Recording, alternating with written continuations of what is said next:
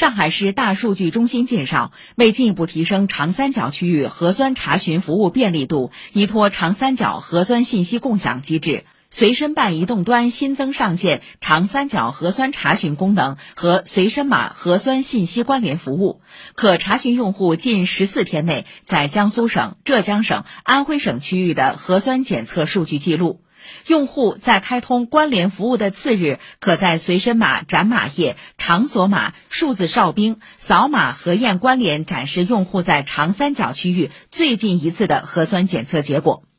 随身办移动端这次升级，实现了长三角三省一市区域核酸检测结果一键通查，且与随身码信息关联后，无需来回切换到其他页面，就能出示核酸结果。以上由记者李斌报道。